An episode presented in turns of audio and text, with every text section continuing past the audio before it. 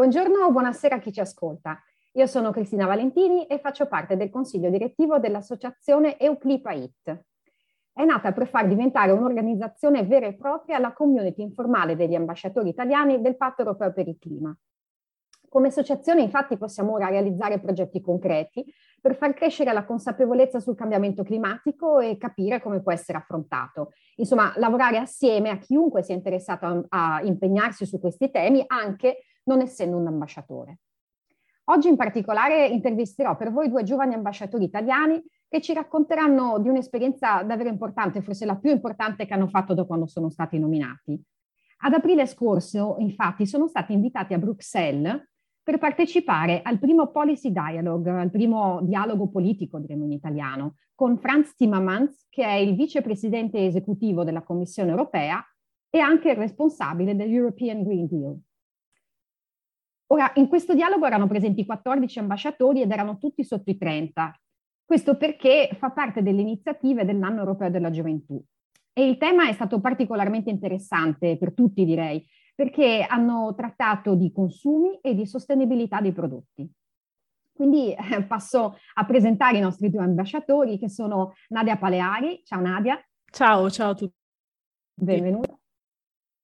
E Giacomo Pieretti. Ciao Giacomo, benvenuto. Ciao Cristina, grazie. Ciao ciao. Ok, allora partiamo da voi. Eh, avete voglia di raccontarci chi siete e soprattutto perché e da quando siete diventati ambasciatori? Nadia, se hai voglia di cominciare tu, grazie.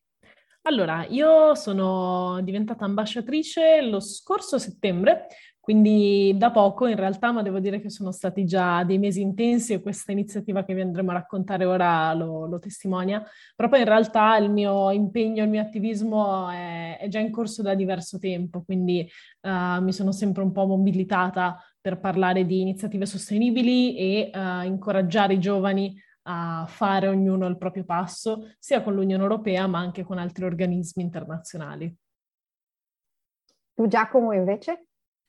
Eh, io sono ambasciatore della vecchia data, sono un po' più vecchio, e ho, ho avuto la fortuna di incontrare, di incrociare la strada del, del, del, patto europeo per il clima fin da, da subito, da, da, dicembre 2020. E sono ingegnere ambientale e sì, cerco nella mia quotidianità di, di, dare il buon esempio a me stesso e a chi mi sta intorno, quindi mi sembrava una, un approccio ehm, in linea con quanto cerco di fare io eh, e quindi ho, ho, aderito e per adesso le aspettative insomma hanno premiato questa, l'iniziativa e, e questa mia curiosità. Eh, quindi sì, volete mh, mm, parlarci, spiegarci un po' meglio mh, mm, che è stato questo primo policy dialogue? Allora, un policy dialogue è una formula che possiamo utilizzare per descrivere quello che è, sì, un dialogo, uh, un dialogo di alto livello che vede coinvolti i giovani con le istituzioni. Quindi già per questo è un'iniziativa molto bella e che dovrebbe essere proposta più spesso. In questo caso in particolare si tratta proprio di momenti, eventi che sono stati realizzati all'interno di quella che è la strategia europea di coinvolgimento dei giovani, delle nuove generazioni, eh, e che vuole proprio andare a, a coinvolgere attivamente quindi rendere i giovani partecipi e non solo consapevoli e informati di quello che succede. Quindi attraverso questi policy dialogue che, come dicevi tu, sono stati inseriti proprio nel contesto dell'anno europeo dei giovani, si sono creati dei momenti, di cui questo a cui noi abbiamo partecipato era il primo, in cui le stesse istituzioni, e nel nostro caso il vicepresidente della Commissione europea, Franz Timmermans, si rendevano disponibili e anzi entusiasti direi a dialogare con dei giovani selezionati su tematiche specifiche. L'idea di base è che questo dialogo sia un dialogo costruttivo, che quindi possa generare effettivamente un impatto, delle soluzioni, delle proposte. Ecco perché eh, questo evento non è stato solo un evento, una, una mattina, ma è stato una preparazione, è stata una conoscenza, è stato un focus e poi è stato anche qualcosa che speriamo ci possa accompagnare in futuro e possa generare sempre di più. Ho capito. E appunto si diceva che il tema che è stato dato è quello dei consumi sostenibili. Eh, cosa significa partire, parlare da, da, partire proprio dai consumi sostenibili? Sì. Provo, provo io, anche se è un tema, diciamo, come la parola dice, molto importante e centrale. Eh, lo dicono anche gli obiettivi di sviluppo sostenibile, in quanto l'obiettivo 12 parla proprio di consumo e produzione sostenibile. Eh, è centrale anche dal punto di vista proprio dei cittadini perché sono i, i primi consumatori. Abbiamo, abbiamo, potuto confrontarci a livello europeo e questa è sicuramente una cosa importante perché i consumi sono spesso legati alla cultura. E in Europa ci sono tante culture diverse e quindi anche tanti stili eh, di consumo diversi e, e, confrontarci su questo tema è stato sicuramente arricchente, prima di tutto per, a livello personale e poi ovviamente come cittadino appunto d'Europa. Uh, bene, uh, prima Nadia accennava al fatto che uh, siete stati selezionati. Mm, come, come, ha funzionato per voi questo, questo processo? Eh, personalmente ricordo ancora la mail eh, del 17 febbraio quando appunto è, è arrivata alla casella di posta eh, in realtà hanno utilizzato un sistema smart, direi. Eh, chiedevano un video di due minuti eh, in cui potevi presentarti e presentare le iniziative nell'ambito del, consumo, del, del tema consumo sostenibile che eh, avresti portato e quindi quale poteva essere il, il tuo contributo. Eh, poi c'erano delle condizioni, diciamo, di contorno e quindi essere un ambasciatore tra i 18 e i 30 anni, eh, essere come individuo oppure rappresentare un'organizzazione, avere un'esperienza um, rilevante da, da portare eh, come contributo e quindi da, da presentare anche ne, nel video. E ti chiedevano ah, già nella mail di avere la disponibilità di eh, 5 ore a settimana, quindi come diceva Nadia già all'inizio, un, insomma, un intensive uh, period ehm, fino appunto alla, alla, disponibilità di volare a Bruxelles il, il 7 aprile. E quindi sì, eh, sia io che Nadia probabilmente abbiamo rispettato queste condizioni perché alla fine siamo stati selezionati. Davvero un grande lavoro. Uh, quali sono state quindi le domande che avete rivolto a Franz Timmermans e quali le risposte che avete ricevuto? Allora, questa è forse la domanda più complicata perché, come diceva Giacomo, abbiamo parlato di consumo sostenibile, che di per sé è un tema enorme e portavamo esperienze tanto diverse, quindi ambasciatori da tutta Europa. Per cui le famose 5 ore a settimana in realtà sono state necessarie perché sono state quelle che ci hanno portato a tutto un percorso di co-creazione e di sviluppo de- delle domande per arrivare poi al dialogo preparati. Quindi cosa vuol dire? Abbiamo sviscerato il tema del consumo sostenibile per dividerlo in uh, sottotemi, di modo che poi ognuno potesse focalizzarsi su questo. E io in particolare mi sono occupata della parte di uh, consumi sostenibili relativi a alla nutrizione e alla filiera alimentare. Quindi la mia domanda è stata proprio relativa anche a come può l'Unione Europea supportare la transizione uh, all'interno della filiera alimentare. Questo perché sostenibilità, lo sappiamo tutti, è un, con- un concetto molto complesso, potremmo dire tripartito, è una sostenibilità economica, sociale e ambientale, che forse più che in altri settori si sente tantissimo quando si parla di alimentazione. E quindi imparare anche a far conoscere, a rendere il consumatore consapevole di cosa vuol dire mh, mm, avere un prodotto sostenibile, cosa vuol dire fare una spesa consapevole, è sicuramente una parte integrante di quella che deve essere l'Unione Europea, che quindi deve agire sia verso uh, il settore privato, andando a stimolare, a promuovere una transizione sostenibile delle imprese, ma poi anche verso il consumatore, perché in un certo senso deve essere educato e deve avere le risorse per poter poi cambiare i suoi atteggiamenti. Quindi questa è stata la mia domanda, capire cosa l'Unione stava facendo, cosa poteva fare per, uh, per promuovere questo tipo di, di pratiche. E la risposta che hai ricevuto? La risposta che ho ricevuto in realtà mi è piaciuta molto perché poi uh, il vicepresidente Timmermans devo dire che è stato davvero molto stimolante nelle sue risposte, anche molto diretto e quindi ha sottolineato poi l'importanza della comunicazione, mh, mm, quanto comuni- una comunicazione efficace possa uh, educare, possa coinvolgere, possa incuriosire, perché poi uno dei problemi principali è che spesso parliamo di problemi di cui non si è veramente consapevoli. Quindi uh, parlare di filiera sostenibile o parlare di prodotto sostenibile non è semplice perché non abbiamo consapevolezza di cosa questo sia e quindi un prodotto sostenibile può essere un prodotto con un'etichetta verde o con una scritta bio e qua arriva il problema perché in realtà non lo è. Quindi la prima cosa che deve fare l'Unione Europea è sicuramente allertare i cittadini e dargli gli strumenti per fronteggiare questo greenwashing, ormai possiamo utilizzare questo termine, e quindi imparare a distinguere tra un prodotto effettivamente sostenibile e uno che invece non lo è, e educare anche a un concetto di dieta, di nutrizione, di alimentazione, perché poi uh, il modo in cui mangiamo ha influenza sì su di noi in prima persona, ma poi sul pianeta stesso. E quindi è questo forse il modo in cui tutti noi possiamo iniziare a fare la nostra parte. Grazie. E tu invece, Giacomo, quale domanda hai posto?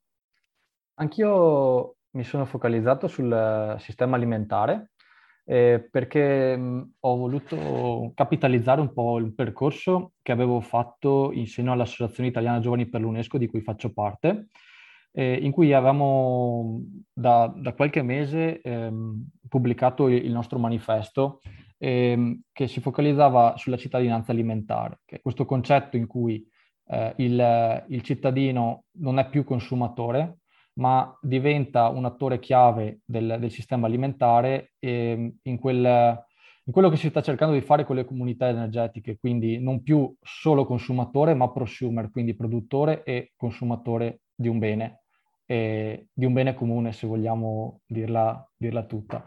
E, ehm, e, quindi ho posto la domanda a Franz Timmermans eh, su quali sono le iniziative dell'Unione Europea, in particolare della Commissione, per promuovere le cosiddette community supported agriculture, ossia l'agricoltura eh, di, di, prossimità, quella in, eh, costruita, eh, quei sistemi alimentari costruiti intorno alle comunità.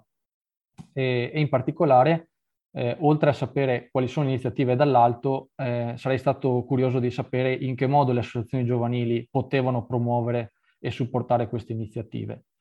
Um, la, ho avuto dal punto di vista emotivo una, un, un, bel riscontro perché ho sentito da Franz Timmermans riprendere determinati concetti che avevo posto nella domanda, come per esempio il valore del cibo che deve andare oltre il prezzo ma che deve considerare il valore culturale, il valore ambientale che, che c'è dietro il, il, singolo prodotto alimentare che noi acquistiamo.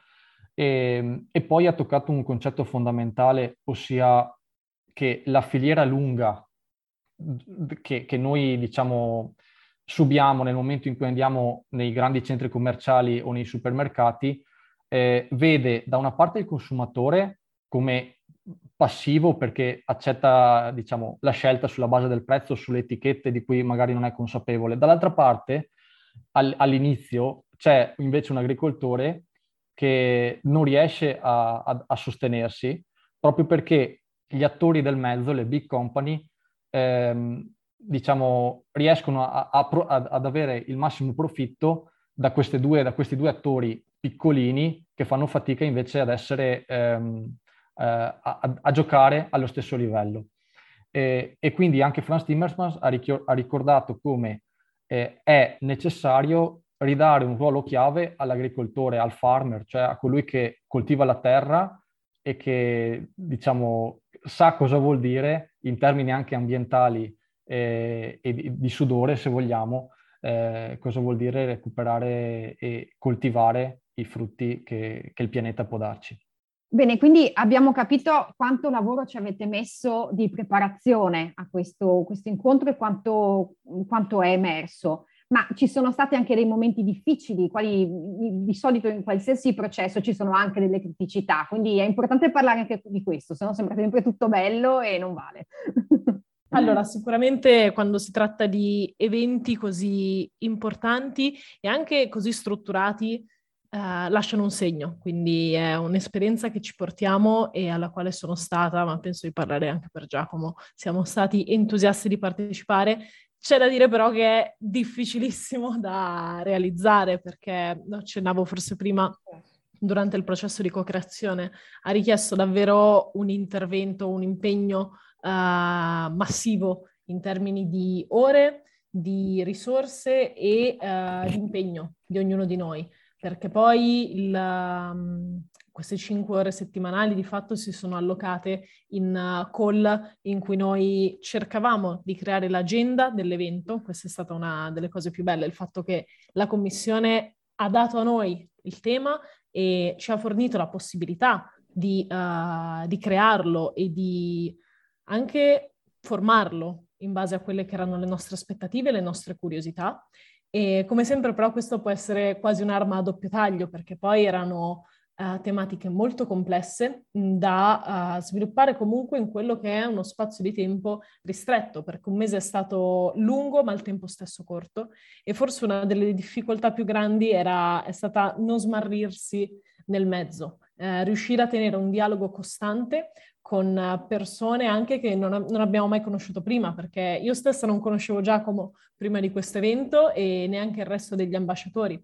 Quindi dover trovare subito un allineamento un obiettivo comune, una strategia comune, un modo di lavorare comuni tra 14 persone con background diversi, modi di lavorare diversi, ma che devono creare qualcosa di comune e molto spesso quindi magari ci si trovava uh, un po' smarriti nel dire ok a che punto siamo arrivati o a cercare di tenere sempre il dialogo in corso. Devo dire poi che in realtà sono stati solo dei momenti di smarrimento perché alla fine io sono più che soddisfatta del risultato che abbiamo ottenuto e Uh, la stessa commissione e gli stessi organizzatori sono stati sorpresi anche perché questo è il primo esperimento, è stato il primo policy dia- dialogue, quindi eravamo dei pionieri in toto e secondo me le, insomma, l'esperienza è stata più che positiva e direi superata anche nei suoi momenti di difficoltà. Beh, io sì, dopo, oltre ad aver vissuto insomma, gli stessi momenti eh, sfidanti, chiamiamoli così, di Nadia, eh, diciamo che la sfida più grossa per me è stata raggiungere mm, Bruxelles, perché su invito anche degli organizzatori ehm, ho, ho, cercato di utilizzare il treno. E, mm, la, la, il, il primo, la prima questione è stata il biglietto, nel senso che anche gli, la, la ditta, l'agenzia di viaggi che supportava la Commissione europea eh, non è riuscita ad acquistare i biglietti e quindi mi ha fornito un Interrail Pass eh, e mi sono dovuto costruire il, il viaggio.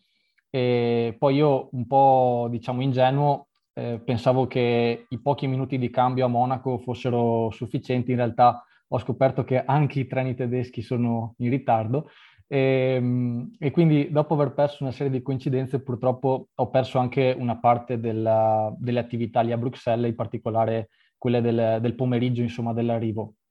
Al ritorno è andata forse anche peggio, nel senso che eh, ho perso la coincidenza sempre a Monaco del treno notte che mi doveva portare a Venezia e quindi ho ripiegato su un Flixbus eh, accollandomi anche le spese di viaggio.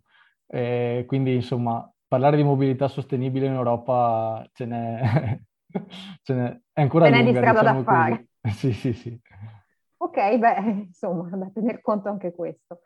Bene, ma sentite un attimo, ma questo dialogo, questa iniziativa avrà un seguito oppure mh, diciamo è, è, conclusa? Allora, assolutamente noi vogliamo che abbia un seguito. Come dicevo all'inizio, uh, forse la prima cosa su cui tutti ci siamo trovati d'accordo, uh, tutti noi ambasciatori, è stata proprio quella di dire non deve essere solo un dialogo. E credo sia stata la cosa più bella, perché ha fatto capire come in realtà, uh, soprattutto come giovani, non vogliamo essere coinvolti tanto per, mh, mm, giusto per poter fare un bel evento, avere un bel dialogo, ma vogliamo effettivamente costruire, eh, abbiamo voglia di, di rimboccarci le maniche, abbiamo tante idee e quindi come c'è stato un processo prima, ora sta avvenendo un processo dopo, dopo questo dialogo e che si sta articolando in realtà in diverse modalità. La prima è stata sicuramente quella di creare un report, un report di quella che è stata l'esperienza. Come dicevo, era la prima volta, quindi vogliamo essere un modello per poter replicare quello che è andato bene, quello che è andato meno bene, eh, ad esempio la mobilità sostenibile.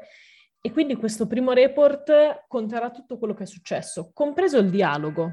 Quindi questo report vor- vuole contenere tutte le conclusioni a cui siamo arrivati, sia noi come ambasciatori, ma anche quelle che sono state le risposte della Commissione. Timmermans in, eh, in primis ma poi anche farlo circolare all'interno di quelli che possono essere gli altri dipartimenti interessati e ottenere dei commenti, ottenere delle indicazioni, di modo che da report possa diventare anche uno strumento per parlare di consumi sostenibili insieme e per i giovani.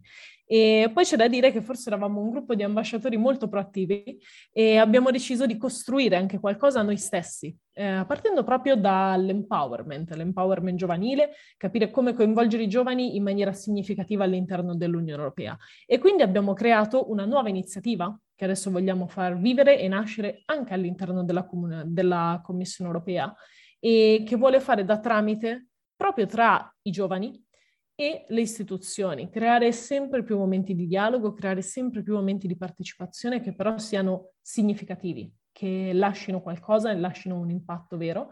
E questa iniziativa esiste già, abbiamo già dato anche un nome, è quello di EOS e la nostra missione viene già un po' spiegata all'interno di quella che è la, la tagline che ci siamo dati, quindi che è proprio Empowering Europe's Next Generation e Building Europe's Green Future, quindi empowering eh, quella che è la prossima generazione europea, quella che costruirà il futuro, e allo stesso tempo costruire un futuro che sia sostenibile. Siamo partiti da questo, ma abbiamo tante ambizioni e soprattutto tanti progetti che vogliamo realizzare. Bene, io davvero vi ringrazio per quello, avete, per quello che ci avete raccontato e quello che avete fatto, che chiarisce proprio cosa significa essere ambasciatori del Patto europeo per il clima. Ricordo che chiunque volesse può contattarvi trovandovi sul sito euclipa.it. Per chiudere, dato che abbiamo parlato molto di consumi sostenibili, vorrei ricordare che l'Unione Europea certifica con il marchio Ecolabel la qualità ecologica di prodotti e di servizi. Eh, vuol dire che questo marchio certifica che l'intero ciclo di produzione è a ridotto impatto ambientale. Beh, insomma, una cosa importante da tenere presente quando facciamo la spesa. Questo è tutto per oggi, vi invito a continuare a seguire i nostri podcast. Presto saremo attivi anche sui social network e troverete novità anche sul sito dell'associazione www.euclipa.it. Un caro saluto e alla prossima!